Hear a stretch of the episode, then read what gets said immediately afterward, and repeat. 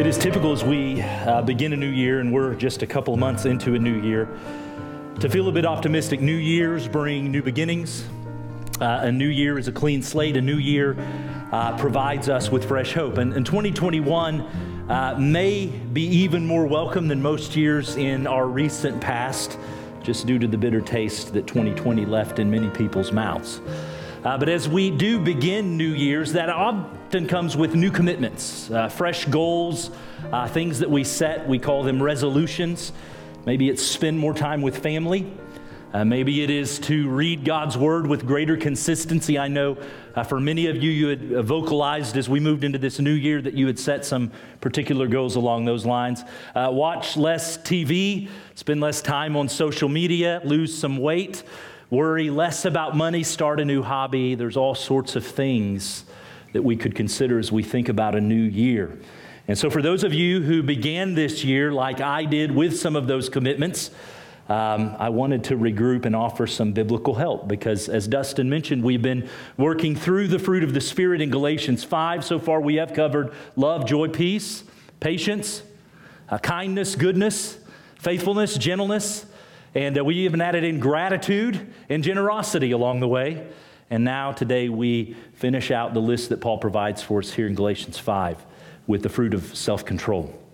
Proverbs 25, verse 28 says this A man without self control, or a man who has no rule, control over his own spirit, is like a city that's broken into and left without walls. It's exposed, it's open.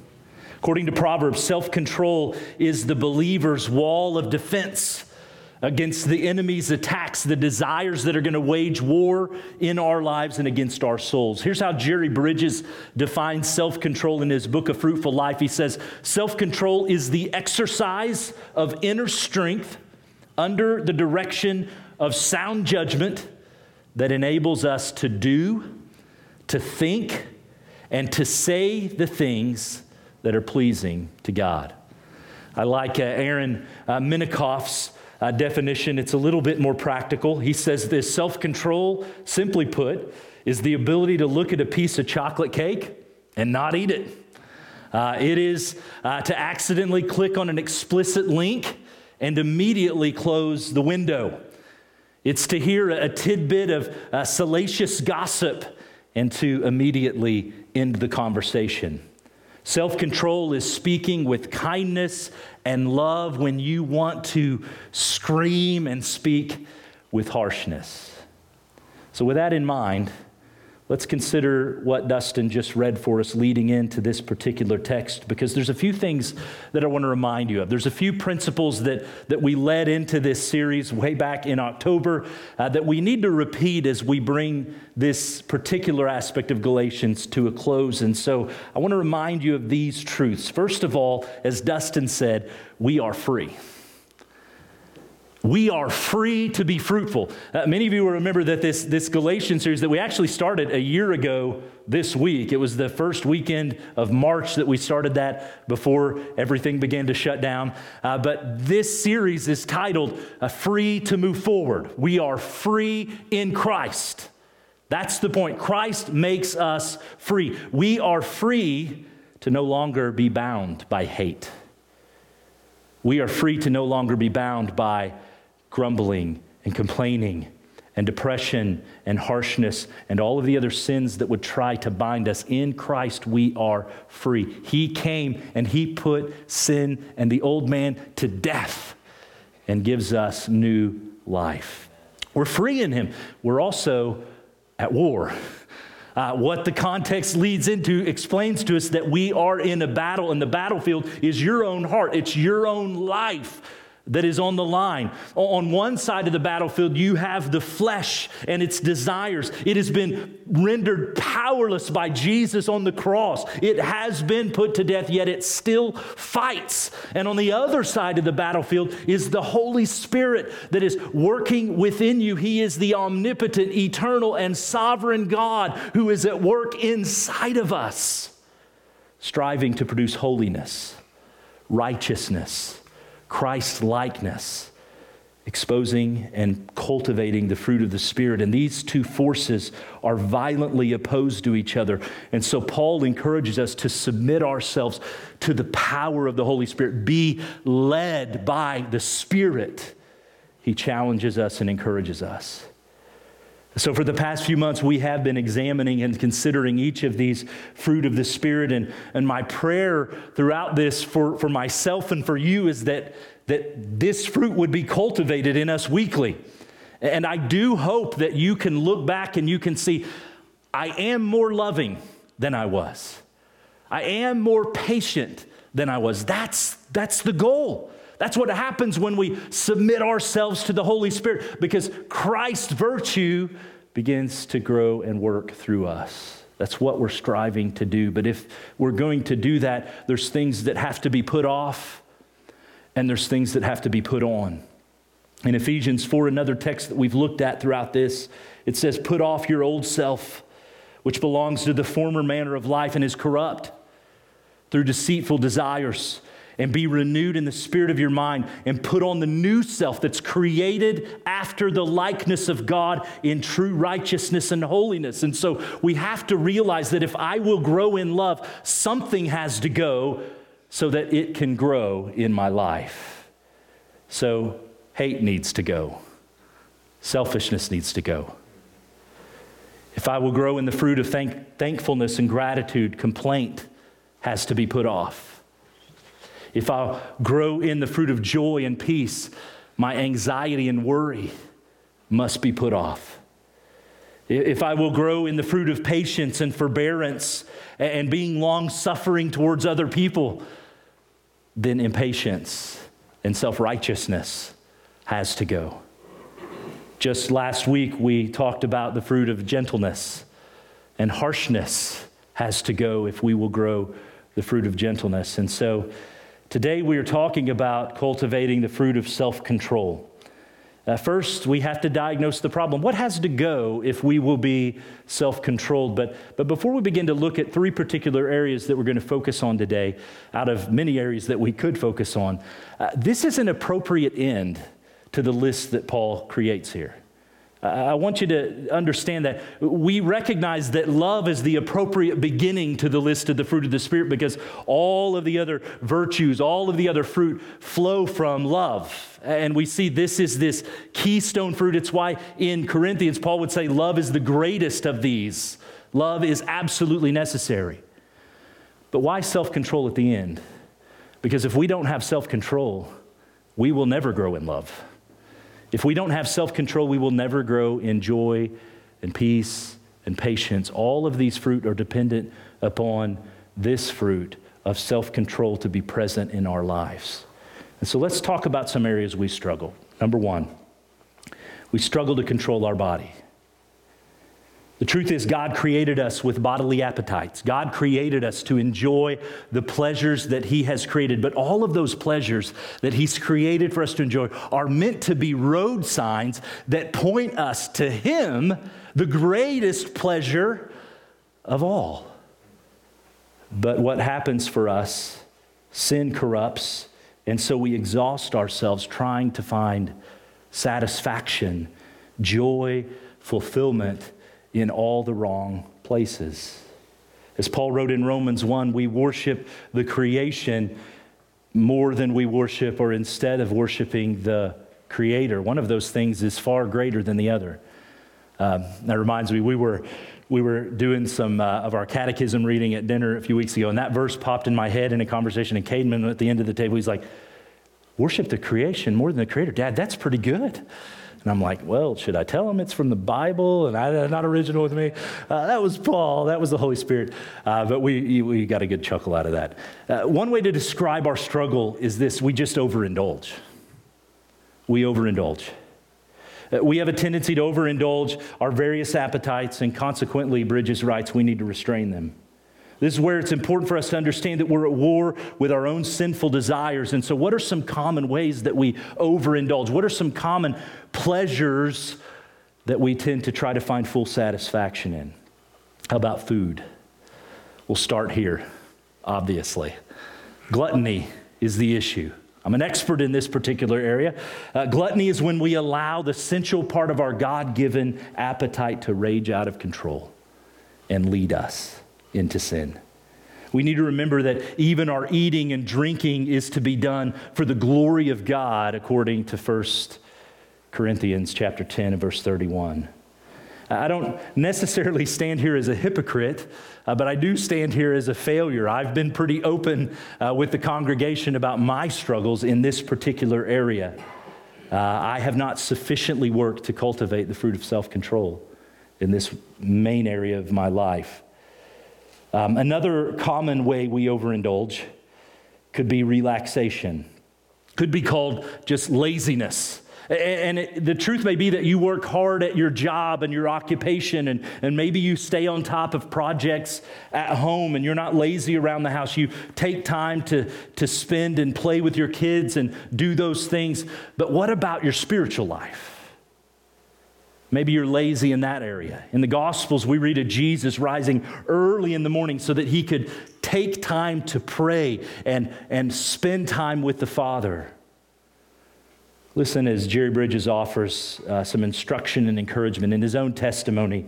He says there's a form of self control that says yes to what we should do, as well as which says no to what we shouldn't do. Here's his example I seldom want to study the Bible when I first begin to study. And this is a man who's made his life out of studying the Bible.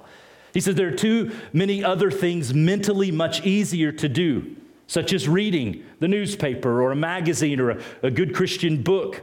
Uh, I could add in scrolling social media, watching TV, etc. A necessary expression of self control then is to set myself down at the dining room table with the Bible and a notebook in hand and say to myself, Get with it. This may not sound very spiritual, but neither does Paul's exclamation, I beat my body and I make it my slave. Get with it. Maybe it isn't your spiritual life. Maybe generally you are just lazy. Maybe work is a struggle. You have a pile of bills on your desk that you just can't bring yourself to go through. You've got a growing to do list that you just can't muster the energy to start. Well, the fruit of the spirit of self control says this get with it. Get with it. Take control of these particular areas of your life. For some of you, we may flip this around. Some of you may overindulge in work. You need to learn to stop. You need to learn to rest.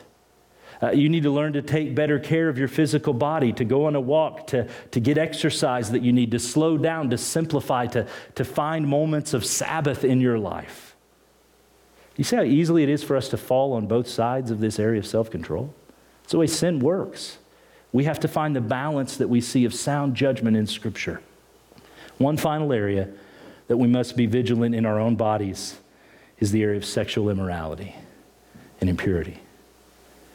I believe everybody in this room would agree that Scripture is, is clear that any type of sexual relationship outside of the covenant of marriage is what we see God forbid in the pages of Scripture. It's a violation of God's created order, it's a violation of His law, it's a violation of His holiness. Do you remember back when we were kicking off this particular study? We looked at this verse in Ephesians chapter 5 that says, Not even a hint of sexual immorality should be named among you. Not even a smidgen of it. No foolish talking, no joking around. Friends, we have to be on guard here with great consistency even our thoughts, and certainly what we view, what we read, what we listen to. Jesus is very clear in Matthew chapter 5 in the Sermon on the Mount that it's not just the act of adultery, it's the thought, it's the intentions of the heart, it's the desires that condemn us. We have to cultivate self control. to replace wrong thoughts with right thoughts, to replace ungodly, selfish, impure thoughts with righteous, Christ like thoughts. Self control to, to look away, to not look back at images. Uh, as Job said, I've made a covenant with my eyes. I will not look lustfully after, at a woman. Just last uh, Sunday, uh, for our young adult ministries. Uh, we're going through Proverbs, and so Proverbs isn't necessarily arranged for us in subject order. And so we're just kind of taking these snippets from different passages and talking about work and, and different attitudes. But last Sunday, we talked about this issue of sexual immorality. And in chapters 5, 6, and 7, it seems like that is the full on subject uh, that, that this father wants to convey to his son. Beware of the dangers that exist here because many are led away like an ox going to the slaughterhouse, or like a bird flying through the air and is hit by an arrow, and in an instant, our lives are ruined. Paul wrote to the Thessalonians that it is God's will that you should be holy, that you should avoid sexual immorality, that each of you should learn, listen to these words, to control his own body in a way that is holy, honorable, not in passionate lust, like the heathen who do not know God. We have to learn self control over our bodies. There's a lot that could be said, a lot more that could be said in this particular area of self control. Um, if, if you struggle in these areas, anything that we've talked about, please find some accountability, find some help in this. Come talk to me, come find one of our deacons or somebody in the church that you trust and begin that particular conversation. The second area that we want to look at as we think about self control is struggling with our thoughts. Having self control over our thoughts. The scripture teaches that we are to, to take captive every, every thought and make it obedient to Christ. This means that we have to practice self control so that we entertain in our minds the thoughts that are acceptable to God, pleasing to Him. Philippians 4 8 is a, a text that you've no doubt heard at some point, but it says this finally, brothers, whatever is true, whatever is noble, whatever is right, whatever is pure, whatever is lovely, whatever is admirable, if there is anything excellent or praiseworthy, think about these things only think about these things. Self control of our thoughts then is more than just refusing to admit into our minds sinful thoughts like lust and greed and envy and anger and selfish ambition. It's controlling our thoughts so that we can focus our minds on what is good, what is pleasing to God. So, as we've said before, it's not enough that we don't allow anger to grow in our hearts towards a coworker. We're, we're not playing it neutral. We want love to grow in our hearts instead. It's not enough to just hold my tongue and not say the things that I want to say. I want to change the way I'm thinking. I want to change those words that would come to my mind. If I'm to avoid thinking lustfully about others, then I have to think lovingly about God lovingly about my neighbor. Those are the thoughts that should captivate our hearts and our minds. So let me offer a quick warning. Be careful what you feed your mind. Proverbs 4:23 says this. It says uh, that we have to guard our heart with all diligence and vigilance because from our heart flow the issues of life. Some of you are feeding yourselves garbage. It may come through television, through friends, it may come through people you follow on social media. You're feeding yourself garbage. You're, you're listening to others who are gossiping and slandering. And what goes in will come out. Garbage in, garbage out. Bridges writes this he says, Our minds are, are mental greenhouses uh, where unlawful thoughts, once they're planted, they are nurtured and watered before being transplanted into the real world of our actions what we put in will come out. We have to learn to, to flee from these things. As we talked about last week, Paul encourages Timothy to flee from these things. What does it look like to, to flee from social media and from television and from gossip? It's shut it down. Shut it down before it begins to infiltrate our minds. We've got to control thoughts. final area that we're going to talk about today self control in our emotions. In our emotions. This connects controlling thoughts because we're, we're thinking for us leads to these actions and leads to the emotions that we feel in those moments. And so, where might we struggle here? Where do we often lack self control in our emotions? Well, you could just go through a litany of lists. Maybe for you, it's fear and worry. You, you grow anxious. Those emotions begin to control you, or it's anger that begins to control you. We can look back at the list that, that we just read in verses 19 through 21, these, these fruit of the flesh that are present in our lives. What all these fruit of the flesh have in common are this they're focused on self, they're focused on you. They put our disappointments, our wounded pride, our shattered dreams on the throne of our hearts. Those become the things that rule us. We nurture resentment. We grow bitter. We wallow in self pity. We justify, you don't know what they did to me. You don't know what they said to me. You don't know how bad I have it. These are the thoughts that continue to roll through our brains and control our emotions.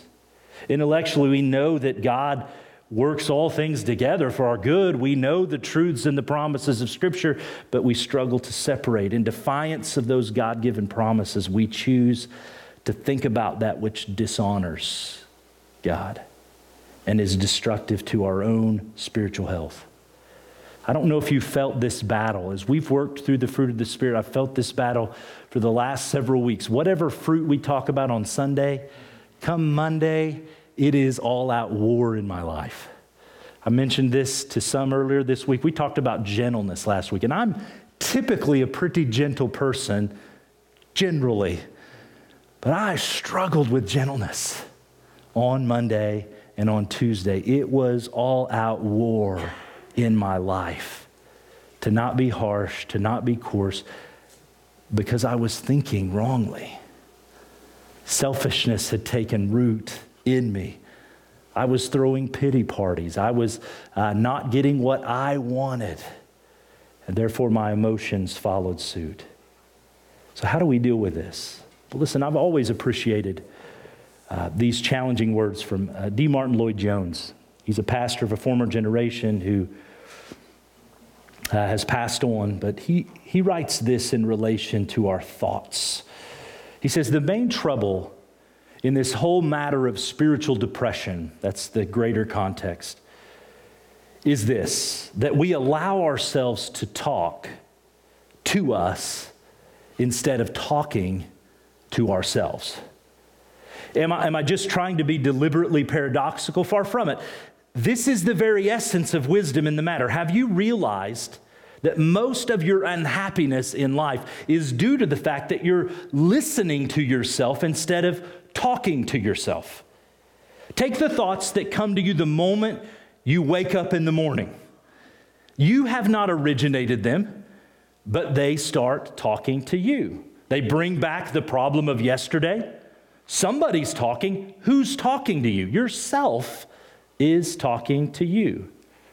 Now, this man's treatment, and he's referencing Psalm 42, was this instead of allowing himself to talk to him, he starts talking to himself and he says, Why are you cast down, O my soul? His soul has been repressing him and crushing him. And so he stands up and says, Self, listen for a moment. I will speak to you. Do you know what I mean? If you do not, you have but little experience. You see, the main art in the matter of spiritual living is to know how to handle yourself, self control, right? You have to take yourself in hand. You have to address yourself, preach to yourself, question yourself. You must say to your soul, Why are you cast down? What business have you to be disquieted? You must turn on yourself and abrade yourself and condemn yourself, exhort yourself and say to yourself, Hope in God, instead of muttering in this depressed, unhappy way. And then you must go on to remind yourself of God, who God is, what God has done, and how He has done it, and what God has pledged Himself to do.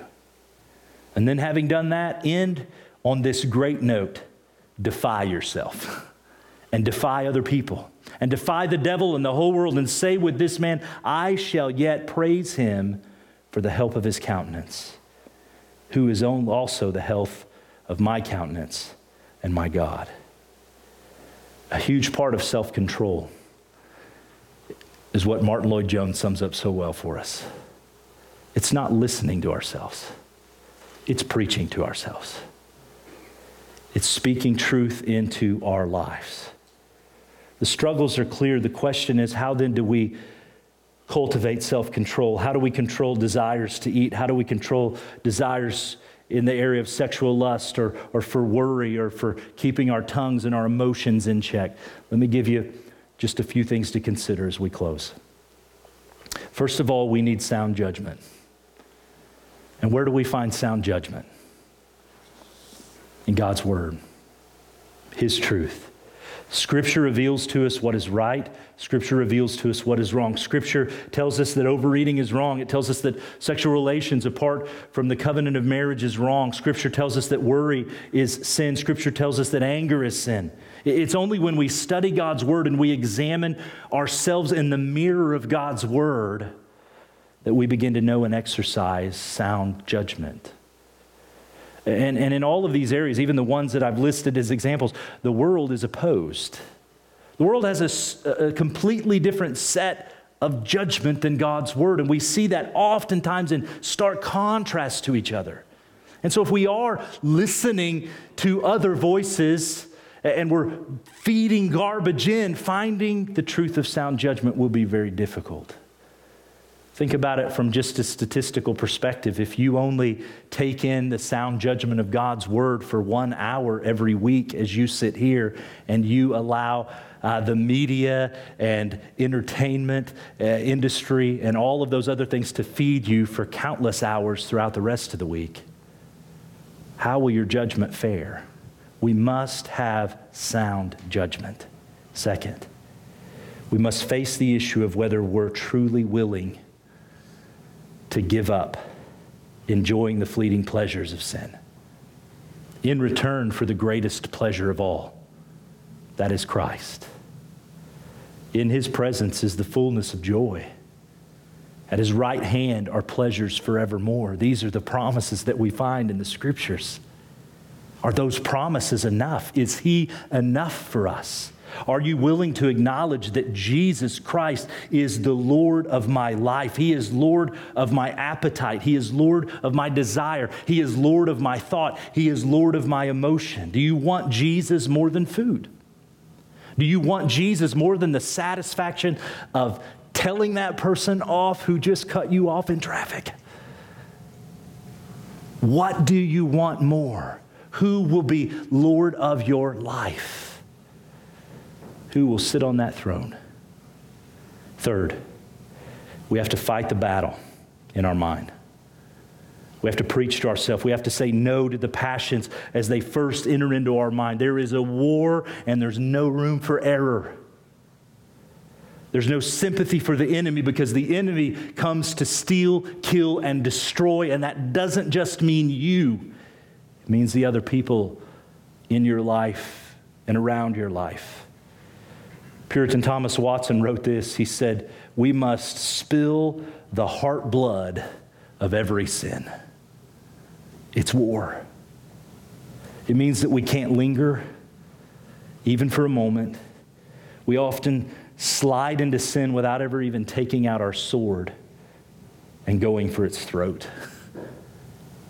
We immediately rationalize and justify ourselves. We say, oh, I'm, just, I'm just looking we make excuses. I didn't, I didn't start the conversation with the person. They're the ones who started the conversation with me. We presume upon God's grace and say, Oh, He's a gracious God. He'll forgive me. I'll just ask for forgiveness after the moment of pleasure. We engage in self pity and say things. This is a good one for me. It's been a hard day. It's been a hard week. I deserve this. I deserve it.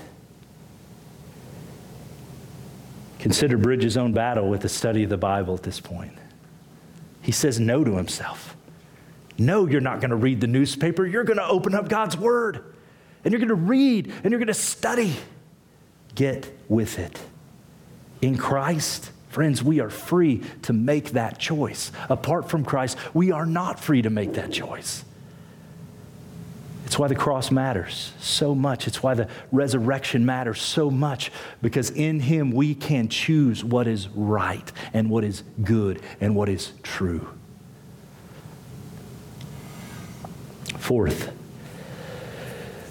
we need to bring our fiercest battles into the light. I've no doubt that many of you who sit out here today are weary from the fight. You've been fighting particular battles. Maybe it is you've been trying to gain control over certain emotions that have just been ruling you and burdening you and driving you. Maybe you're on your hundredth diet. And it's been exhausting. Bring those battles into the light. What I mean by that is invite somebody else in.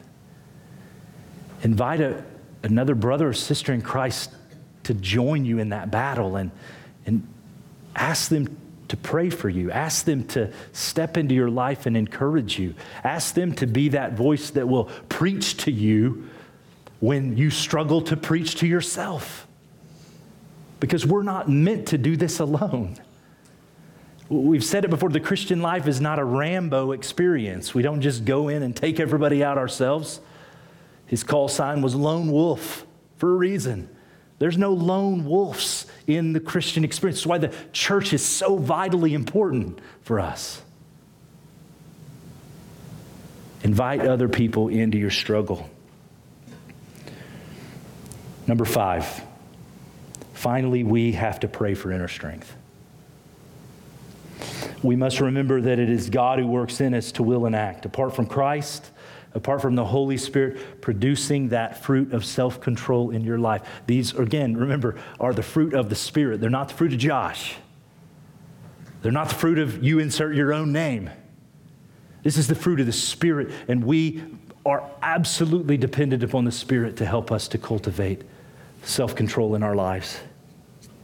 And so we go to the cross. And we remember that on the cross, the old man was crucified, he was put to death. We were raised to new life, and now we're free to follow Jesus. We're free to cultivate love and joy and peace and patience, all the way down to self control. And we also, in that moment, we plead with the Holy Spirit to give us the strength, the grace, the power, to overcome the temptations that are present in our lives.